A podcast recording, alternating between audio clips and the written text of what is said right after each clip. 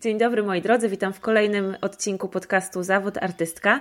I dzisiaj ponownie moją gościnią jest Iza Czaplewska i tym razem będę Izę przepytywała e, jako specjalistkę od księgowości i postara się, postaramy się, to znaczy Iza się postara odpowiedzieć na wszystkie Wasze wątpliwości i pytania dotyczące właśnie księgowości, prowadzenia firmy, działalności nierejestrowanej, jak legalnie działać i sprzedawać swoje rzeczy jako artysta, więc myślę, że to będzie dla Was super przydatny odcinek. Zapraszam do wysłuchania. Cześć Iza. Cześć Kasia, miło Cię widzieć znowu. Słuchaj, to zacznijmy może z grubej rury. Y, dużo osób y, pyta o to mnie, a ja im zawsze mówię, ja nie jestem specjalistką, zapytajcie księgowej, więc właśnie o to to się teraz wydarza. Jak zarabiać legalnie bez zakładania firmy? Okej, okay, więc mam na to remedium, jakim jest działalność nierejestrowana. Otóż, mm, działalność nierejestrowana polega na tym, że nie rejestrujesz swojej działalności właśnie. Um, nie prowadzisz formalnie działalności gospodarczej, tylko właśnie prowadzisz działalność nierejestrowaną, która polega na tym, że możesz osiągać przychód do 1400 zł w 2021 roku. Ta kwota się zmienia, uwaga, zaraz dopowiem dlaczego do 1400 zł mhm. przychodu należnego miesięcznie. Po przekroczeniu tej kwoty musisz zarejestrować działalność. Mm, jeśli nie przekraczasz tej kwoty, nie masz działalności gospodarczej, masz po prostu działalność nierejestrowaną. Ona też ma różne nazwy, nieewidencjonowaną. Jakie tam jeszcze możecie znaleźć? Nierejestrową. Jakby nie jest, nie jest określona ta nazwa w przepisach, więc też się nie martwcie, jeśli usłyszycie jakieś inne nazwy. E, jest to opcja dozwolona dla osób, które wcześniej nie prowadziły działalności, nie prowadzą jej teraz, lub prowadziły działalność przed 30 y, kwietnia 2017 roku. Y, mówię tutaj o działalności gospodarczej. Y, więc jeśli taką działalność macie teraz, to niestety nie możecie na przykład zamknąć teraz firmy i skorzystać z działalności nierejestrowanej. Musicie odczekać aż 60 miesięcy, to jest 5 lat około, żeby skorzystać z tej opcji. No i cóż, jeśli chodzi o tą kwotę przychodu, kwota przychodu wynosi właśnie 1400 zł w 2021 roku. Ta kwota jest związana ściśle z mm, minimalnym wynagrodzeniem w Polsce. Ono w tym roku wynosi 2800, a ten limit to jest właśnie połowa tego, limitu, tego, tej, tego minimalnego wynagrodzenia. Co tu jeszcze ważnego trzeba by było powiedzieć w tym temacie?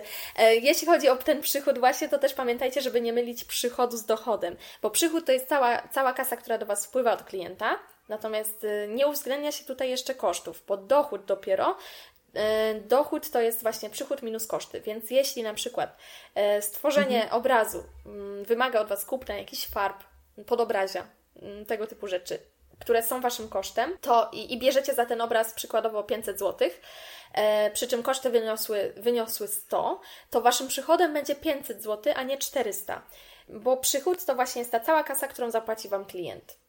E, od tego, mhm. mimo że, że ta firma, że to nie jest zarejestrowane, tak, jeśli, że to jest bez rejestracji, to musicie i tak odprowadzić podatek.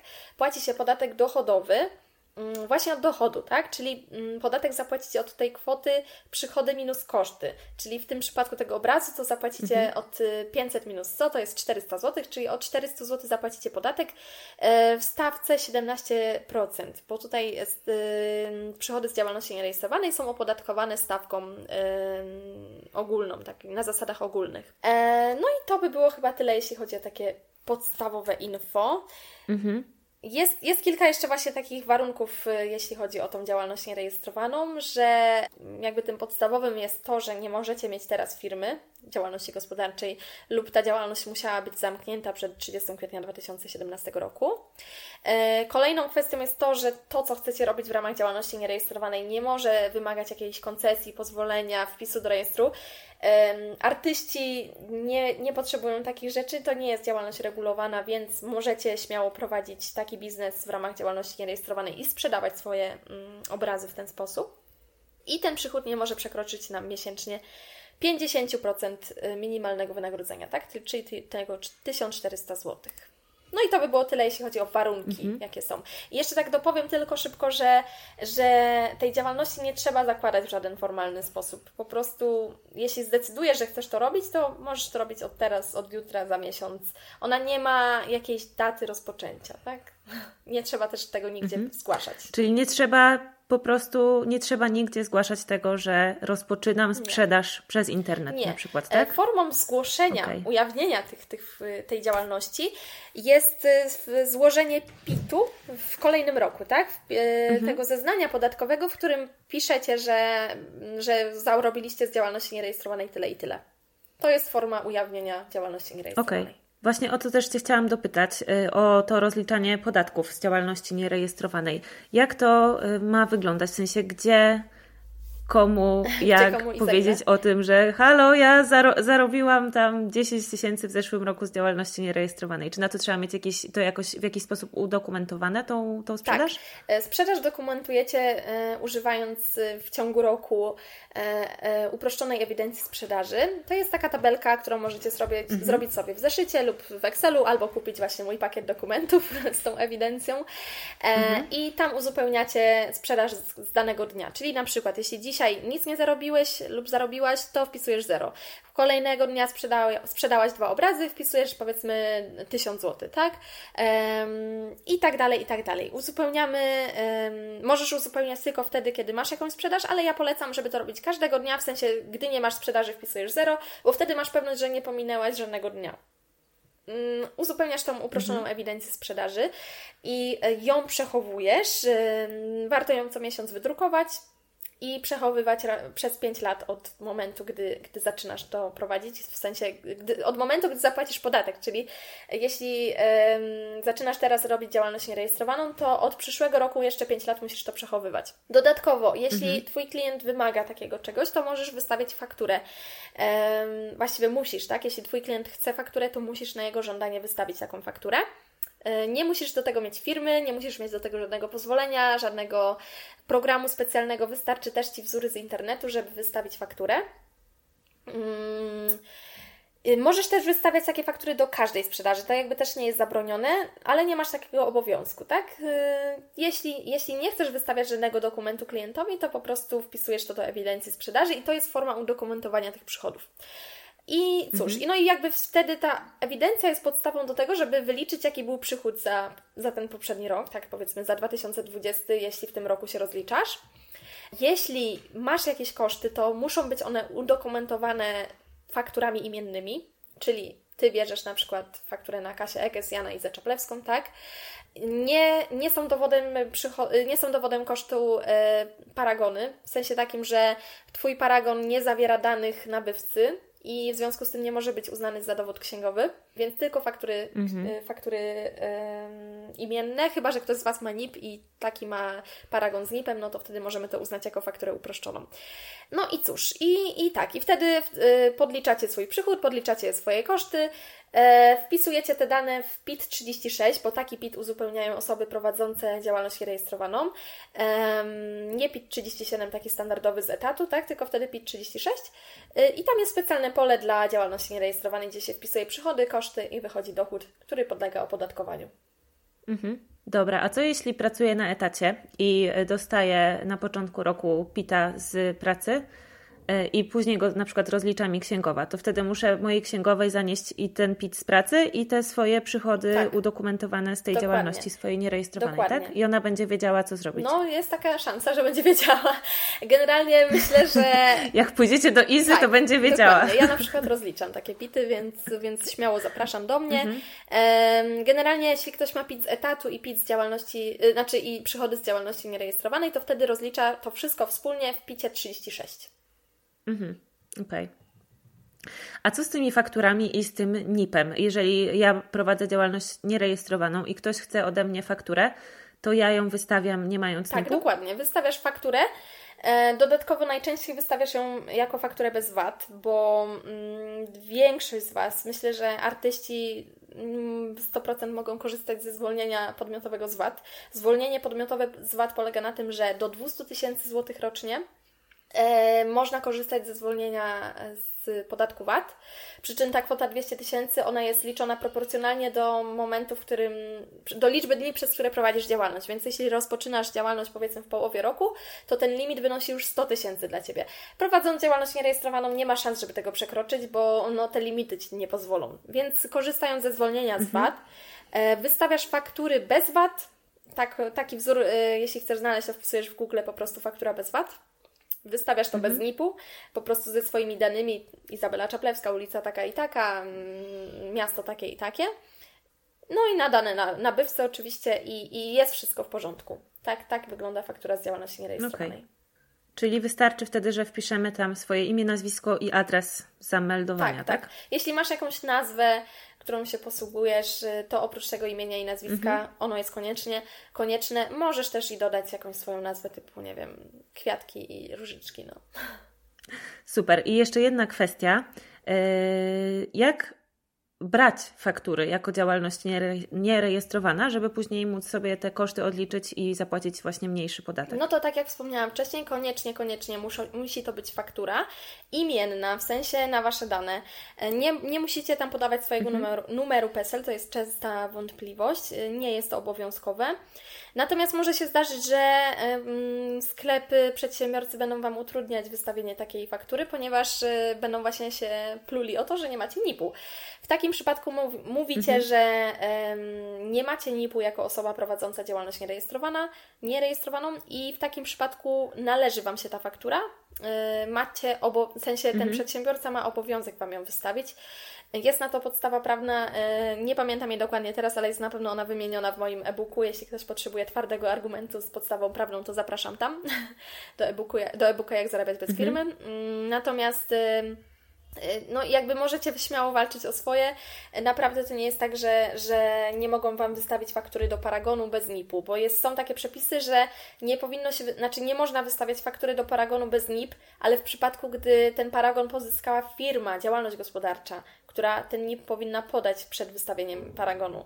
W momencie, mhm. gdy Wy nie macie czego podać, bo nie macie NIP-u, to przedsiębiorca ma obowiązek wystawić Wam taką fakturę mimo wszystko do już istniejącego mhm. Paragonu. Dobra.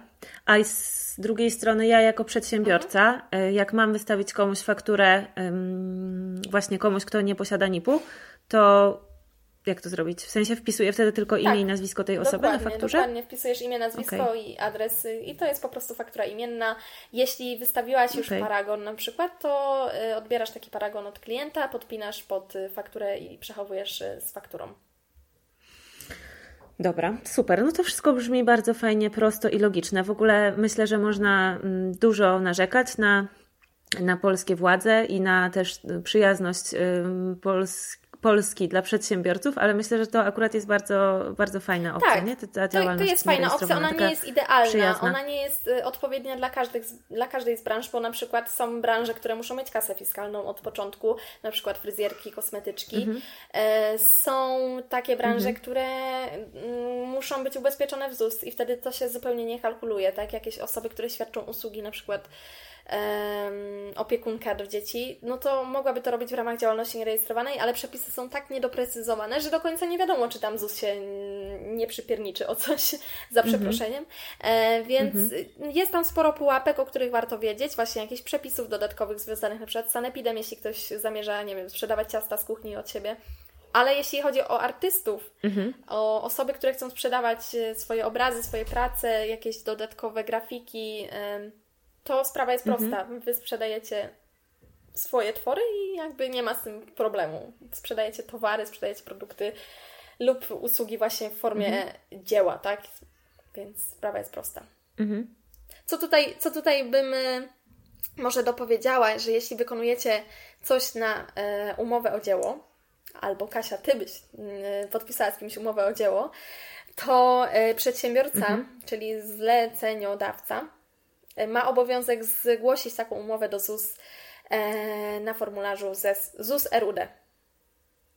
I to ma tylko formę mhm. zgłoszenia, jakby za to się nic nie płaci. Więc jeśli Wy, słuchacze drodzy, podpisujecie z klientem umowę e, o dzieło, to warto takiemu klientowi podpowiedzieć, że od 2021 roku trzeba taką umowę zgłosić.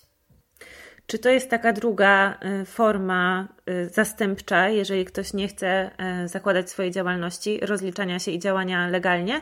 Jako artysta, podpisywanie umów o dzieło właśnie? E, tak, generalnie na przykład podpisując umowy o dzieło z osobami fizycznymi, które nie prowadzą działalności, to, to taka umowa wciąż się wlicza do, do tego limitu działalności nierejestrowanej. Natomiast jeśli podpisujesz takie umowy z firmą, to wtedy jest, ta firma odprowadza za Ciebie podatek, ona Ci wystawia PIT w kolejnym roku. I wtedy taka działa, to jest działalność, w sensie to jest wtedy przychód z, z wynikający z praw autorskich i wtedy to się wpisuje w inne miejsce w PIT, więc nie wlicza się to do tego przychodu. Mhm. Okej. Okay. Dobra, a jeszcze podsumowując tą działalność nierejestrowaną, czyli wszelkiego rodzaju artyści, rękodzielnicy mogą z tego korzystać. Fotografki na przykład i fotografowie też, tak? Tak, tak. tak. Czy piosenkarze na przykład? Też, też dokładnie. Wszyscy, wszyscy tacy artyści sprzedający swoje dzieła. Myślę, że tutaj sprawa jest dosyć prosta, oprócz tej umowy o dzieło, którą trzeba zgłaszać. Na przykład fotografowie właśnie mhm. mają duży z tym problem, bo jakby sprawę. Chodzi o to, że tutaj jeszcze z tymi, z, tymi, z tymi umowami o dzieło sprawa jest dość świeża, bo to weszło dopiero w tym roku, więc jeszcze nie są doprecyzowane przepisy i to jest głupie, że klient, który nie prowadzi firmy, musi zgłosić taką umowę do ZUS, ale e, przepisy są mhm. pod tym względem jasne. E, niekoniecznie są jasne komunikaty z ZUS, bo panie z ZUS różnie mówiły moim klientkom, e, ale wciąż wiążące są mhm. przepisy, które są e, w ustawie, tak? E, pani z ZUS, nawet jeśli coś Ci powie, lub Pani z Urzędu Skarbowego, to dopóki Ci nie da tego na piśmie, to mogła sobie tak powiedzieć cokolwiek, tak? I, i możesz jej zaufać i zrobić, jak ona Ci kazała, a może się okazać, że to wcale nie było poprawne. Mhm. Okej. Okay. Dobra, a jak to wygląda i czy sprawa się komplikuje, jeżeli chcemy prowadzić sprzedaż wysyłkową i mieć sklep internetowy? E, generalnie, jeśli taki sklep internetowy chcesz prowadzić i sprzedawać dla klientów w Polsce, to, że tak powiem, no problemu, tylko musisz dopełnić pewnych formalności, między innymi właśnie sprze- e, mhm. musisz mieć regulamin sprzedaży, e, musisz dochowywać, znaczy dochowywać, dopełniać obowiązków związanych z RODO. To są takie rzeczy, których nie ominiesz, będąc działalnością nierejestrowaną. Oczywiście też kwestia przestrzegania praw konsumentów, je też musisz przestrzegać, nawet nie będąc pełnoprawną firmą, tak, e, nie będąc działalnością gospodarczą. E, natomiast jeśli chcesz sprzedawać za granicę, e, sprzedaż wysyłkową, tak, robić na przykład do klientów zagranicznych, no to sprawa się troszkę pod tym kątem komplikuje, że, że wtedy po prostu teoretycznie masz y, obowiązek podatkowy w tym kraju, do którego sprzedajesz. Y, tam są też limity zwolnienia z tego i w działalności nierejestrowanej nie przekroczycie tego, więc myślę, że spokojnie, jeśli wy wysyłacie jakiś obraz za granicę, e, na przykład do Niemiec, y, nie przekroczycie tej kwoty limitu, która chyba wynosi tam 100 tysięcy euro albo 30, jakoś już nie pamiętam dokładnie, bo to są różne stawki dla różnych krajów. E, to wtedy jakby traktujecie tą transakcję jako swoją polską i e, wystawiacie fakturę bez VAT, jeśli taki klient sobie życzy, nie odprowadzacie od tego nic, tak? Natomiast po przekroczeniu takich limitów to mhm. trzeba wtedy odprowadzić podatek w tamtym kraju, w Niemczech. Natomiast spokojnie, dopóki mhm. nie zaczynacie prowadzić działalności gospodarczej, to myślę, że śmiało możecie sobie tak to sprzedawać, mm, bez martwienia się o to, co, co tam Was czeka za podatek. E, jeśli chodzi o sklep, to myślę, że to by było na tyle. Warto, myślę, że warto sobie to tam tak połączyć z jakimś programem do fakturowania, żeby się automatycznie fakturowało, jeśli, jeśli, jeśli chcecie sprzedawać właśnie online. E, no i też właśnie jeszcze taka kwestia, że jak sprzedajecie osobom fizycznym, które nie prowadzą działalności, to też uważajcie na kasę fiskalną, bo kasa fiskalna y, jest obowiązkowa właśnie dla osób, które sprzedają osobom fizycznym, ale są też zwolnienia z tego, więc y, można tego uniknąć, jeśli mhm. nie przekroczycie kwoty 20 tysięcy rocznie. ta kwota też jest proporcjonalna, tak jak ten limit do VAT, więc jeśli zaczynacie w połowie roku, to macie 10 tysięcy tego limitu. Przy czym znowu, działalności nierejestrowanej raczej tego nie przekroczycie spokojnie. E, a jeśli, jeśli gdzieś tam planujecie założyć działalność gospodarczą, to wtedy e, przyjmujcie po prostu wszystkie płatności e, na konto, żadnej gotówki i nie, nie możecie wtedy też mieć odbiorów osobistych, tylko wszystko wysyłkowo, więc wtedy też możecie mhm. uniknąć kasy fiskalnej. Dobra, super, ale po prostu ogrom konkretnych informacji, jeszcze takiej rozmowy nie było. Bez kitu, ktoś to jeszcze słucha? po tych 15-20 minutach? Mam nadzieję. Słuchają, słuchają. Ci zainteresowani siedzą z notatnikiem i, i notują. Myślę, że jeszcze ważną kwestią, którą e, chciałabym poruszyć e, w przypadku artystów, to jeśli ktoś z Was chce sprzedawać na Etsy, moi drodzy, no właśnie chciałam o to zapytać, ale ja ja. Więc tak, jeśli chodzi o Etsy, to co musicie wiedzieć, to to, że jest to platforma zagraniczna. W związku z tym, yy, ponieważ no. oni sprzedają Wam usługę, to e, wtedy Wy dokonujecie importu usług. W sensie ja nie wiem, gdzie Etsy ma siedzibę, chyba w Irlandii albo gdzie to, chyba w Irlandii, tak. To Wy wtedy, e, korzystając z tej platformy, dokonujecie importu usług z Irlandii do Polski, w związku z czym macie obowiązek mhm. odprowadzić podatek za tą usługę Polsce. I teraz nieważne, że jesteście podatnikami z VAT, zwolnionymi z VAT, yy, musicie zapłacić od tej faktury wystawionej przez Etsy podatek w Polsce. Więc jeśli tak, yy, jeśli chcecie sprzedawać przez Etsy, to zainteresujcie się proszę hasłem import usług i deklaracją VAT 9M i NIP-em europejskim. Um, czyli w sensie, że, że Etsy wystawia fakturę za to, co zarobiliśmy na Etsy nie, nie, nie. tak? Czyli za to, co sprzedaliśmy. Oni pobierają prowizję za, za bycie na tej platformie, Aha, no, no, no. za pośredniczenie w, w, sprzedaży i oni za to wystawiają no. fakturę. I od tej faktury trzeba odprowadzić podatek. Czyli VAT. my musimy im zapłacić prowizję i jeszcze musimy zapłacić podatek od tak, tej prowizji w tak. Polsce? Tak, podatnik VAT czynny e, nie musi płacić takiego podatku, w sensie takim, że on to po prostu wykazuje Aha. jako VAT należny i naliczony, dla niego to jest neutralne podatkowo. Natomiast podatnik VAT zwolniony musi zapłacić dodatkowe 23% od tej transakcji. I tak samo, jeśli mm -hmm. też mhm. korzystacie z jakiejś kanwy, z Facebooka, z reklam, to musicie wiedzieć o czymś takim. Boże, kochane, ale to jest strasznie upierdliwe, co? Takie małe, tam się płaci jakieś, nie wiem, 50 y, zł za kanwę na przykład, czy Etsy pewnie też nie jakąś dużą prowizję i jeszcze trzeba z tym się no. tak pierniczyć. A, wiesz, no przed chwilą mówiłaś, że mamy taki super rząd i takie super przepisy.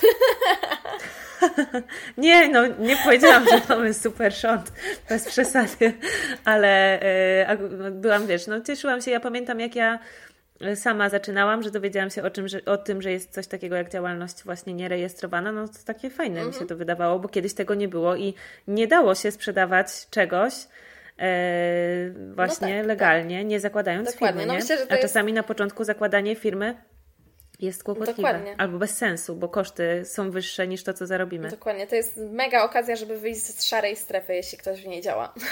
Dokładnie, i żeby sobie zacząć i od początku robić to legalnie. Mi się wydaje, że to jest też takie fajne, że od razu nas wprowadza w taki jakiś taki tok, że robimy to na poważnie, nie? I właśnie i legalnie, i ewidencjonujemy, i działamy zgodnie z prawem, i, i tak jakoś tak. Ja bym powiedziała, że to jest na poważnie, taki tak trening przed swoją firmą, taką prawdziwą już. Tak. Że trenujesz bycie biznesmenem, no, bycie dokładnie. przedsiębiorczynią. Um, Tutaj jeszcze tylko bym wspomniała, że e, myślę, że też trochę taką pułapką jest działalność nierejestrowana pod kątem tego limitu, że mm, no. w sensie w pewnym momencie musicie zacząć myśleć ponad to 1400 zł, bo to nie jest dużo. W sensie takim, no że tak. po kilku latach będziecie musieli płacić taki ZUS ponad 1400 zł, żeby, mhm. żeby mieć firmę. Mhm. mhm. Więc jeśli tra chcecie traktować ten swój biznes na poważnie, chcecie zarabiać na nim, chcecie, żeby to, żeby to było Wasze jedyne źródło utrzymania, to w pewnym momencie trzeba będzie już założyć tą działalność gospodarczą, żeby ten limit już Was nie ograniczał, tak? Bo Zakładając, że będziecie sprzedawać obrazy, które na przykład będą drogie, to na przykład będziecie w stanie tylko sprzedać trzy obrazy miesięcznie, tak? E, I, i nawet nie mhm. będziecie wiedzieli, czy, czy jesteście w stanie zarobić więcej. Więc ja myślę, że działalność nierejestrowana no. jest super na sam początek, żeby um, nauczyć się, jak to wszystko robić, żeby zbudować świadomość swojej marki w internecie, żeby zbudować pierwsze grono, grono klientów. Natomiast później, no już. Um, ten limit może być ograniczający po prostu, nie? No tak, to jest po prostu super na początek, żeby zacząć sprzedawać. Mhm, dokładnie. Zwłaszcza, że wyzwaniem na początku jest trafienie do pierwszego klienta, nie? No właśnie. A powiedz, jak to jest, jak się już, jak czujemy albo boimy się, że zaraz przekroczymy ten limit. Co się wtedy robi? Albo jak już go przekroczymy? Jeśli go przekroczycie, to macie 7 dni na to, żeby zarejestrować firmę, e, żeby zarejestrować działalność mhm. gospodarczą. Jeśli już czujecie, że to się stanie, no to, to też warto to zrobić w momencie, gdy w sensie albo gdy już przekroczy, gdy na przykład przekro, przekroczycie, tak? Albo gdy, gdy się spodziewacie, że to nastąpi. E, ja uważam, że warto się do, do otwarcia firmy przygotować, przemyśleć sobie różne rzeczy. Dlatego też na przykład napisałam e-booka właśnie jak założyć firmę e, i która przeprowadza przez wszystkie takie najważniejsze pytania związane z założeniem działalności gospodarczej, bo są właśnie pewne kwestie, które trzeba sobie przemyśleć. Na przykład wybrać odpowiednią formę opodatkowania, wybrać odpowiednią ulgę na ZUS. I wiecie, możecie to zrobić przypadkowo na łapu capu, a później się okaże, że będziecie płacić wielkie podatki w związku z tym. Albo nie będziecie mieli odpowiedniej, odpowiedniego zasiłku, bo na przykład zachorowaliście i nie, nie opłacaliście tego, co trzeba. Więc mhm, warto się do tego mhm. przygotować. Jeśli się spodziewacie przekroczenia limitu, to przemyślcie sobie te kwestie, a jeśli już przekroczyliście, to, to macie właśnie 7 dni na to, żeby zadziałać, zarejestrować firmę. E, myślę, że warto zawsze udać się na jakąś konsultację, czy do księgowej, czy do doradcy podatkowego, lub chociaż właśnie e, skorzystać z takich e-booków, jakie ja mam. To jest zawsze tańsza opcja konsultacji, po to, żeby nie robić właśnie tego w przypadkowy sposób. Mhm, tak. I jeszcze tylko nie zapomnijcie otworzyć szampana, jak przekroczycie ten limit. No, myślę, że, że tak, że trzeba się tutaj cieszyć, nie? W sensie takim, że dla niektórych, no dla niektórych może to być trochę upierdliwe, bo czasem na przykład jeszcze nie jest dobry moment na, na rozpoczęcie działalności, tak? Ktoś chciał poczekać jeszcze mhm. miesiąc czy dwa, to wtedy też musicie trochę zarządzać tym limitem, w sensie takim, że jeśli widzicie, że mhm. następne zamówienie sprawi, że przekroczycie limit, a jeszcze Wam się nie uśmiecha zakładać tej firmy, bo na przykład klientów nie macie na następne dwa miesiące, to wtedy e, musicie po prostu przełożyć tego klienta na za miesiąc, tak? Powiedzieć mu, sorry Franek, wróć za miesiąc, no. Dobra, a powiedz Iza jeszcze, czy się orientujesz może, czy y, można korzystać z platform do sklepów internetowych, na przykład z Shoplo, nie mając firmy? W sensie, czy trzeba mieć założoną działalność, żeby sobie założyć konto na Shoplo? W momencie, gdy orientowałam się w styczniu, bo ostatnio w styczniu sprawdzałam to, to można było mhm. korzystać bez firmy z Shoplo i z Shopera. Mm, problem jest z płatnościami online. Mhm. One zazwyczaj wymagają mm, posiadania NIP-u. Natomiast y, są, mhm. są jakieś, które nie wymagają. Ale można mieć zwykły przelew na konto, tak, nie? zdecydowanie. Można mieć zwykły przelew na konto, można skorzystać z jakichś blików, wiecie, blik na telefon. Eee, no już dzisiaj jakby te, mhm. te rzeczy są w miarę prostsze. Natomiast te płatności natychmiastowe e, w, przez jakiś czas Blue Media oferowało, ale już z tego, co słyszałam, się wycofali z tego, więc y, chyba pozostają tylko płatności aha, tradycyjne. Aha. No ale cóż, jak ktoś będzie chciał od Was kupić, mhm. to kupi, nie? Tak, zdecydowanie. Dobra, super. No myślę, że tak naprawdę temat działalności nierejestrowanej jest ogarnięty, nie? Jak ktoś. Jeśli ktoś potrzebuje wiem, więcej, wiecie, no można mieć wątpliwości typu, o, a jak wpisać przychód, albo jak wystawić tą fakturę, czy na pewno poprawnie. A, no, no, no. E, mhm. no są jakieś takie mhm. różne kwestie, albo jak ogarnąć to RODO, tak? Jeśli potrzebujecie jakichś dodatkowych informacji, to ja mam właśnie cały ten przewodnik, jak zarabiać legalnie bez firmy. Sorry, Kasia, że się tak reklamuje to u Ciebie. Nie, no w ogóle właśnie nie przepraszaj za to, bo to jest przydatny bardzo produkt, e, więc reklamuj. No właśnie, w kontekście naszej poprzedniej rozmowy, nie? Dobra, reklamuję. Dokładnie, dokładnie. W każdym razie tak, znajdziecie tam informacje na temat RODO, jak mm, napisać takie, taki regulamin sprzedaży, kiedy wpisywać przychód do swojej uproszczonej ewidencji, jaki ona ma mieć format, jaki format ma mieć faktura, co z tą kasą fiskalną, no wszystkie takie rzeczy, które... Um, no, które jeśli potrzebujecie upewnienia, to tam znajdziecie. Albo właśnie jak wygląda przeliczanie takich faktur zagranicznych, tak, z jakiegoś Etsy czy czegoś takiego. Mhm. E, co jeszcze? No ten pakiet dokumentów, jeśli ktoś planuje prowadzić działalność nierejestrowaną, myślę, że też jest przydatny, bo tam jest wzór faktury, tam jest uproszczona ewidencja wraz z instrukcją wideo, gdzie ja na przykładzie opowiadam, tak, jak to uzupełniać, że tutaj e, przykładowo była podpisana umowa o dzieło te, wtedy i wtedy, to uzupełniamy to tak i tak. a jeśli ktoś mhm. szykuje się do założenia działalności gospodarczej, to właśnie polecam ten mój e-book, jak, jak założyć firmę, gdzie po kolei Was przeprowadzam przez cały proces e, decyzji takich właśnie e, przydatnych przy zakładaniu firmy. Mhm. E, więc zapraszam Super. do mojego sklepu właśnie wyjaśniamfinanse.shoplo.com. Super. E, no i dobra, jak już sobie podziałaliśmy na tej działalności nierejestrowanej i zbudowaliśmy bazę społeczność, bazę klientów, idzie nam coraz mhm. lepiej, przekraczamy limit, zakładamy działalność gospodarczą i z jakimi e, kosztami się musimy liczyć właśnie w, na początku, kiedy zakładamy sobie działalność? Tak, w Polsce mamy przygotowany szereg ulg, z, możecie, z których możecie skorzystać na początku prowadzenia działalności. Jest to e, na początku ulga na start, która polega na tym, że e, nie opłacacie ubezpieczenia społecznego, ale płacicie ubezpieczenie zdrowotne. W związku z tym przez pół roku możecie płacić 381 zł 81 groszy. Tak, taka jest stawka na 2021 rok, więc jeśli ktoś słucha tego w kolejnym roku, to trzeba zaktualizować wszystkie te kwoty, mhm. o, którym, o których ja tutaj mówię. Trzeba sprawdzić, ile wynosi limit działalności nierejestrowanej ile wynoszą składki ZUS. więc wtedy takim kosztem na pewno będzie ta składka zdrowotna. Później e, po pół roku przerejestrujecie się na mały ZUS, który wynosi około 650 zł. E, I później, mhm. E, później przez kolejne dwa lata możecie skorzystać z małego ZUS Plus który liczy się od Waszego dochodu. Więc jest kilka, są te trzy ulgi, z których możecie skorzystać, zanim przejdziecie, przejdziecie na duży ZUS, który w tym momencie wynosi 1460 zł, coś takiego. Więc jakby to jest Wasz stały koszt, bo on się pojawia niezależnie od tego, czy zarabiacie, czy nie. ZUS zawsze czeka na Wasze pieniądze. E, jakimś innym kosztem, który możecie mieć, to oczywiście księgowość. Jeśli prowadzicie księgowość samodzielnie, to polecam, żeby założyć y, sobie konto na jednym z programów do księgowości typu WFirma lub iFirma lub Infact. To jest koszt rzędu 50 y, zł miesięcznie. Jeśli decydujecie się na wsparcie biura rachunkowego, to myślę, że tutaj trzeba się liczyć ze stawką od 100 do 350 zł na, na taką księgową. I, I cóż, no i wtedy już oczywiście takie koszty typu Wasze jakieś związane z biznesem, jakiś program do newsletterów, program do sklepu internetowego, tak? E, współpraca z prawnikiem, jeśli mhm. chodzi o RODO, jeśli potrzebujecie jakieś zaawansowane e, RODO, formularze i nie wiem, jakiś regulamin zaawansowany, tak? To wtedy warto się wesprzeć konsultacją z prawnikiem. E, I, I tyle. Myślę, że generalnie założenie samej firmy jest naprawdę tanie, bo to nic nie kosztuje. E, a przez pół roku mhm. płacicie tylko to 381 zł, więc to jest też nie majątek. Mhm. Tak, super. E, potwierdzam, byłam tam, też się bałam na początku tego, że o Jezus, będę musiała płacić 340 zł do ZUS-u, no ale jakoś to przetrwałam i, i w każdym miesiącu sobie radziłam i zarabiałam coraz więcej.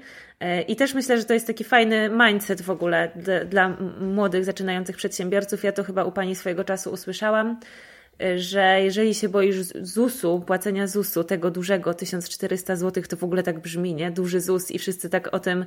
Ja gdzieś tam się z tym spotkałam, zanim założyłam swoją firmę, nie jeden raz, że ludzie tak po prostu byli przerażeni tak, tym dokładnie. ZUS-em, nie? Że w ogóle ZUS mnie wykończy, ZUS mnie zabije, ZUS moją firmę zgniecie w ziemię że musimy mieć takie podejście, że ten ZUS ma być dla nas kosztem po prostu takim jednym z wielu kosztów Dokładnie. niezbyt zauważalnym, takim, który spokojnie możemy co miesiąc pokrywać.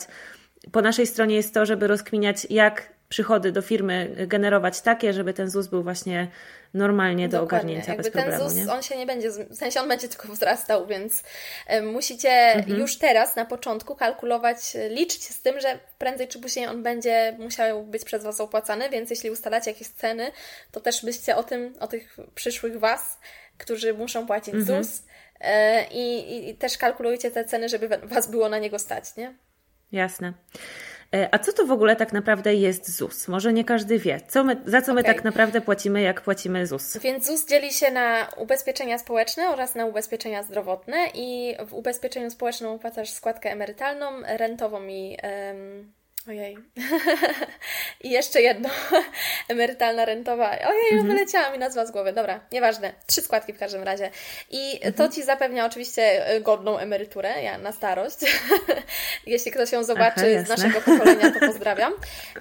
Poza tym, w momencie, w momencie, gdy na przykład zachorujesz trwale, tak, no to masz rentę przysługującą Ci, przysługującą ci z tego mm, ubezpieczenia. Mhm. Oraz y, jeśli na przykład zajdziesz w ciążę, zachorujesz, znaczy nie, inaczej, z zachorowaniem to zaraz. Jeśli zajdziesz w ciążę, to wtedy masz zasiłek macierzyński z takiego ubezpieczenia. E, jeśli e, chorujesz, to wtedy, jeśli dodatkowo opłacasz, bo składka chorobowa jest dobrowolna, jeśli opłacasz taką składkę, to dostajesz zasiłek chorobowy.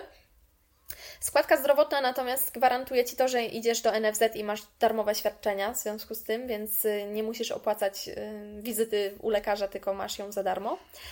E, no i tutaj myślę, że warto zwrócić uwagę na to, że jeśli opłacasz mały ZUS, jeśli korzystasz z ulgi na start, to na przykład nie opłacasz tych ubezpieczeń społecznych. W związku z tym, na przykład w przypadku ciąży, mhm. w przypadku choroby, nie masz mhm. tego zasiłku e, i, e, i po prostu no, albo, albo jeśli opłacasz mały ZUS, to one są adekwatnie mniejsze, więc są konsekwencje nieopłacania tego, tak? Takie, że, że jeśli faktycznie gdzieś mhm. potrzebujesz tej mhm. pomocy ZUS-u, to ona nie nadejdzie. Warto to wziąć pod uwagę na pewno, jeżeli e, chcecie działalność nierejestrowaną prowadzić albo rozpocząć działalność gospodarczą i w tym samym czasie zajść w ciążę. To, e, to wtedy warto opłacać ten, e, bo nie trzeba z tej ulgi korzystać, nie? To nie, nie, jest, to nie jest obowiązkowe. Um, możesz te, z tego korzystać, a, a możesz po prostu pominąć to. Ej, normalnie muszę przypomnieć Dobra. sobie. Wypadkowa, no właśnie. Emerytalna, rentowa, wypadkowa. No, leciało mi z głowy. Dobra, czyli ten ZUS, który płacimy co miesiąc, jest teoretycznie mm, składką, którą sobie odkładamy, z której w przyszłości będzie wypłacana nasza emerytura. Tak, bardzo teoretycznie. W sensie takim ja jestem sceptykiem, jeśli chodzi o okay. ZUS i, i e, mhm. już teraz te emerytury nie, emerytury nie są szałowe, więc e, pomyślcie, jak to będzie wyglądało, gdy my będziemy przechodzić na emeryturę za, nie wiem, 40 lat. No. No, ja jestem właśnie w procesie i myślę, że każdy powinien być po prostu w procesie takim, że zaczynam zajmować się sama tym odkładaniem Dokładnie. na emeryturę na prywatnych kontach, na IKE i tak dalej, bo, bo, bo, bo nikt się za mnie tym nie zajmie. No, znaczy możemy mieć nadzieję, ale pewności nie mamy. No, jasne. Dobra, słuchaj Iza, a powiedz ze swojego doświadczenia jako księgowa, jak obserwujesz mm, swoich klientów czy innych przedsiębiorców, czy widzisz jakieś takie błędy, które się często powtarzają, które początkujący przedsiębiorcy popełniają? No to myślę, że przede wszystkim właśnie ten ZUS, że ktoś opłaca mały ZUS, a później zachodzi w ciążę, jest chory i jest w szoku, że ten, mhm. ten zasiłek jest taki niski, a tak naprawdę to jest właśnie konsekwencja opłacania mhm. tych małych świadczeń, e, tych, tych małych ZUS, tak? Małego ZUS-u. E, kolejnym błędem jest właśnie fakt y, tego, że nie, ludzie nie znają przepisów. W związku z tym na przykład nie wiedzą, że będąc podatnikiem VAT zwolnionym wciąż muszą odprowadzać podatek VAT na przykład do tych transakcji zagranicznych, że istnieją różne mhm. inne podatki, które trzeba wziąć pod uwagę, na przykład podatek u źródła, który jest związany z na przykład reklamami z Facebooka. Co, co jeszcze? No nie znają zasad związanych na przykład właśnie ze sprzedażą wysyłkową, tak? Jeśli ktoś robi to na dużą skalę, to musi wziąć pod uwagę, że przekracza te limity, które tam są. Jest kilka różnych takich kwestii, gdzie ludzie po prostu właśnie nie odróżniają kwestii z przychodu od dochodu, tak? Y, mylą te dwa pojęcia. Mhm. E, to, jest, to wynika z tego, że po prostu w szkołach był mały nacisk na naukę tych rzeczy, więc y, ja zawsze do, do myślę, że do, do znudzenia trochę powtarzam różnicę między przychodem a dochodem. Co mhm. jeszcze takiego? Y, a, na przykład kwestie wystawiania faktur, jaką, kiedy, y, w jakim terminie, y, czy na przykład, co to jest na przykład faktura pro forma, jakie ona obowiązki generuje, jak wystawiać faktury zaliczkowe. Wiecie, to są takie zasady, które jeśli traficie na spoko księgową, to ona Wam wyjaśni. Jeśli nie traficie na spoko, księgo, na spoko mhm. księgową, to to będą z tego wynikły, wynikały jakieś problemy, na przykład pilnowanie limitu do e, zwolnienia z VAT to jest kwestia przedsiębiorcy, w sensie takim, że to przedsiębiorca e, odpowiada za to i jeśli Twoja księgowa mhm. na przykład nie przypomni Ci na czas, a Ty też nie zwracasz na to uwagi, to wtedy masz problem, tak? Zapłacisz odsetki od tego, co, co nie było zapłacone. Mhm. I wiecie, po prostu nawet jeśli cedujesz to wszystko na księgową, na biuro rachunkowe, to są wciąż pewne rzeczy, na które Ty musisz zwracać uwagę jako przedsiębiorca, bo Ty za nie odpowiadasz. Urząd Skarbowy y, zapuka do Twoich drzwi, w sensie takim przysłowiowym, nie? Y, jeśli będzie coś y, mhm. nie tak, jeśli będą jakieś odsetki do zapłaty, on będzie ich wymagał od Ciebie, a nie od Twojej księgowej, więc warto o tym wiedzieć. Mhm. No i mhm. myślę, że takie podstawy, które trzeba ogarnąć właśnie, jeśli decydujesz się na prowadzenie firmy w Polsce, to nawet jeśli nienawidzisz mm, księgowości, nawet jeśli nienawidzisz y, przepisów, to jakieś podstawy musisz znać i tutaj właśnie polecam siebie. Ja po to tu jestem na tym rynku, żeby Wam pomagać y, w zrozumieniu tych kwestii, mhm. więc y, zapraszam na mój profil, na mój blog i tam uczymy się wspólnie, jak to, jak to ogarniać prosto i na luzie. Tak zawsze u Ciebie można się dowiedzieć czegoś nowego. Ja na przykład właśnie dzisiaj przed naszą rozmową y, widziałam u Ciebie tą informację o Etsy i o tym podatku i w ogóle w życiu o tym nie słyszałam wcześniej. No, no właśnie, jakby te, te informacje no. są bardzo, bardzo rzadko wspominane. No ale tak. W sensie, ja jeszcze chciałabym tylko wspomnieć, bo, bo też się często z tym spotykam, że ym, przepisy jedno, a panie i panowie w urzędach drugie. I teraz tak, y, nawet jeśli coś mhm. przeczytacie u mnie, yy, przeczytacie coś w internecie i pójdziecie z tym do urzędu, to może się okazać, że Wam w urzędzie powiedzą, Pani, a co Pan? Albo Pani, co Pani tutaj przyniosła? Co Pani tu chcesz? Yy, mhm. Bo yy, niestety wygląda to w ten sposób, że w urzędzie oni nie do końca znają się na czasem pewnych rzeczach, albo inaczej je interpretują niż przepisy. Ja jednak chciałabym mhm. Was uczulić, żebyście Wy wciąż przestrzegali przepisów, na przykład właśnie w przypadku tej, tych import, tego importu usług, w przypadku Etsy. Zdarzyło mi się tak, że mm, dziewczyna mi napisała, że jej pani w urzędzie powiedziała, że nie musiała tego składać, że co ona w ogóle tu chce. Ale to, mhm. to jej powiedziała pani z urzędu. I ta pani z urzędu nie jest w stanie napisać mhm. oświadczenia, że ja pani z urzędu oświadczam, że ja powiedziałam tej pani mhm. tutaj, że ona nie ma tego przynosić i ja ją odsyłam mhm. bez konsekwencji do domu. Bo jeśli za pięć, w ciągu pięciu lat, a tyle urząd ma czasu, żeby przyjść do Was na kontrolę, przyjdzie do Was kontrola i sprawdzi y, Wasze księgi i wykaże jakieś nieprawidłowości, to Wy nie możecie powiedzieć pani z urzędu mi tak powiedziała, bo to nie jest mhm. wiążące przepisy są wiążące i dlatego ja Was y, zachęcam do tego, żeby je przestrzegać i niekoniecznie słuchać pań z urzędu. To jest trochę straszne, że trzeba lepiej znać się na przepisach niż pani z urzędu. Tak, to jest bardzo straszne, ale tak wygląda nasza Polska i kompetencje niektórych w urzędach. Bo też nie mówię, że wszystkich, tak, ale niestety czasem często. Ale tak dobra, nie poddawajmy się, nie uderzajmy w takie pesymistyczne tony. Dokładnie. Jest w Polsce mnóstwo przedsiębiorców, którzy dobrze sobie radzą i nic nas tutaj, żadne panie z żadnych urzędów nie powstrzymają. Dokładnie. Słuchajcie, no dużo ludzi to robi, y, są osoby, które w tym pomagają, taka ja na przykład, więc naprawdę wspólnymi tak. siłami to ogarniemy. Generalnie to, co ja też chcę tu przy okazji powiedzieć, to właśnie, że nie ma się czego bać. Ja się też bałam założyć tą działalność. Yy, bałam się, czy się w tym wszystkim połapie. Na początku to jest takie, wiecie, wystawić pierwszą fakturę, tak. to czujesz się jak po prostu biznesmen roku, że wystawiłeś fakturę. E, a z czasem, i oby u Was też tak było, to wszystko staje się normalnością i, i po prostu zarabiacie też coraz lepiej i ogarniacie się w tym wszystkim coraz lepiej i korzystacie z pomocy ludzi, którzy się na tym znają i wszystko jest do ogarnięcia. Dokładnie. I też e, chciałabym e, jeszcze dopowiedzieć, że nie wstydźcie się, jeśli czegoś nie, widzie, nie wiecie, że właśnie po to są specjaliści, którzy mogą Wam pomóc, żebyście wiedzieli, co robić i, i jakby, ponieważ szkoła nam nie zapewnia tych odpowiednich umiejętności przedsiębiorczych, jak jakiejś mhm. wiedzy na ten temat, to, to większość ludzi w Polsce nie wie co i jak, więc to nie jest tak, że tylko Wy nie wiecie. Mhm. mhm. No, jasne. Jasne. Super, Iza. A na koniec, może y, masz jakieś takie dobre rady, takie dobre praktyki dla przedsiębiorców początkujących, albo już może nawet niepoczątkujących, jak, jak sobie ułatwić Y, to życie przedsiębiorcy w kwestii właśnie księgowości? Jak, może, może są jakieś rzeczy, o których ja nawet nie wiem, że, że nie wiem, no, jakiś specjalny system przechowywania czegoś albo przede, przede Wszystkim, e, przede wszystkim polecam znaleźć sobie odpowiednią, odpowiedniego właśnie partnera księgowego w tym świecie. Nawet jeśli chcecie sobie sami prowadzić mhm. księgowość, to znajdźcie sobie jakieś źródło informacji rzetelne, z którego możecie czerpać i znowu tutaj e, hello, polecam siebie. Natomiast e, są też inne osoby w internecie i tam też też znajdziecie odpowiednie informacje. Jeśli chodzi o jakieś ułatwianie sobie kwestii e, księgowych, to myślę, że w przypadku sprzedaży przez internet warto zainteresować się, czy Wasze biuro e, oferuje mm, program do fakturowania lub czy możecie się jakoś dogadać z tym biurem w taki sposób, że generujecie jakiś raport sprzedażowy, tak? W sensie takim, że generujecie zbiorcze zestawienie tych faktur sprzedaży, po to, żeby Was biuro nie zliczało za jeden dokument każdy, bo na przykład w sklepie będziecie mieli sprzedaż 100, 100 e, faktur, tak? I mhm. najczęściej biura liczą wtedy y, według dokumentów, ilości dokumentów, wtedy Wam to bardzo podbije stawkę, więc mhm. żeby nie podbijać tej stawki, możecie dostarczyć taką taki plik jakby zbiorczy, tak, z tymi fakturami i wtedy księgowość to wrzuca do KPIR właśnie mhm. zbiorczo. Lub jeśli, y, jeśli Wasze biuro rachunkowe zapewnia Wam, ja na przykład zapewniam moim klientom program do fakturowania, to wtedy można to zintegrować ze sklepem online i y, po zamówieniu, po opłaceniu zamówienia klient otrzymuje automatycznie fakturę, a ja ją automatycznie dostaję do zaksięgowania, więc y, jakby tu już to bardzo upraszcza. Ja też wtedy już tego nie liczę jako, jako wiecie, 100 dokumentów, tylko jako tam jeden, tak?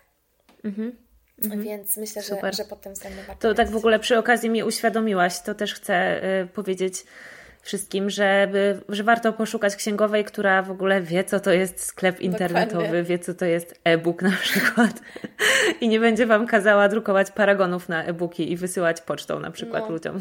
No, myślę, że, że tak, że, że tego już y, na szczęście jest coraz więcej takich osób, więc y, sprawdzajcie, sprawdzajcie no. z kim macie do czynienia, czy, czy ta osoba wie właśnie co to są, e, co to, na czym polega import usług, podatek u źródła, czy właśnie miała do czynienia z, ze sprzedażą na Etsy, czy ze sprzedażą przez internet, tak? Ważne, żeby znała Waszą branżę. Jasne. A czy z księgo księgową, czy biuro rachunkowe można mieć zdalnie, czy tak. trzeba mieć obok siebie ja, w swoim ja mieście jestem, i co miesiąc jej przynosić faktury? Ja jestem takim zdalnym biurem rachunkowym, w sensie mam klientów mhm. z całej Polski i e, moi klienci wystawiają e, faktury poprzez program, który ja udostępniam i e, wysyłają mi faktury w formie zdjęć, PDF-ów żebym ja mogła je zaksięgować, mhm. te kosztowe i po prostu robimy to zdalnie. Wtedy klient przechowuje swoją dokumentację, a ja tylko księguję. Mhm. Super, świetnie. Iza, genialne po prostu rady i informacje. Bardzo Ci dziękuję. Ja również dziękuję za zaproszenie. I no cóż, mam nadzieję, że się nie zanudziliście, że ten popcorn zjedzony i, i pełna satysfakcja z dzisiejszej rozmowy. Super. Powiedz jeszcze na koniec, gdzie można Cię znaleźć w internecie. Dobrze, zapraszam na mój profil na Instagramie Iza podkreślnik Czaplewska. Zapraszam na mojego bloga wyjaśniamfinanse.pl i do mojego sklepu wyjaśniamfinanse.shoplo.com. Super. Bardzo Ci dziękuję i do usłyszenia. Do usłyszenia, pa. pa.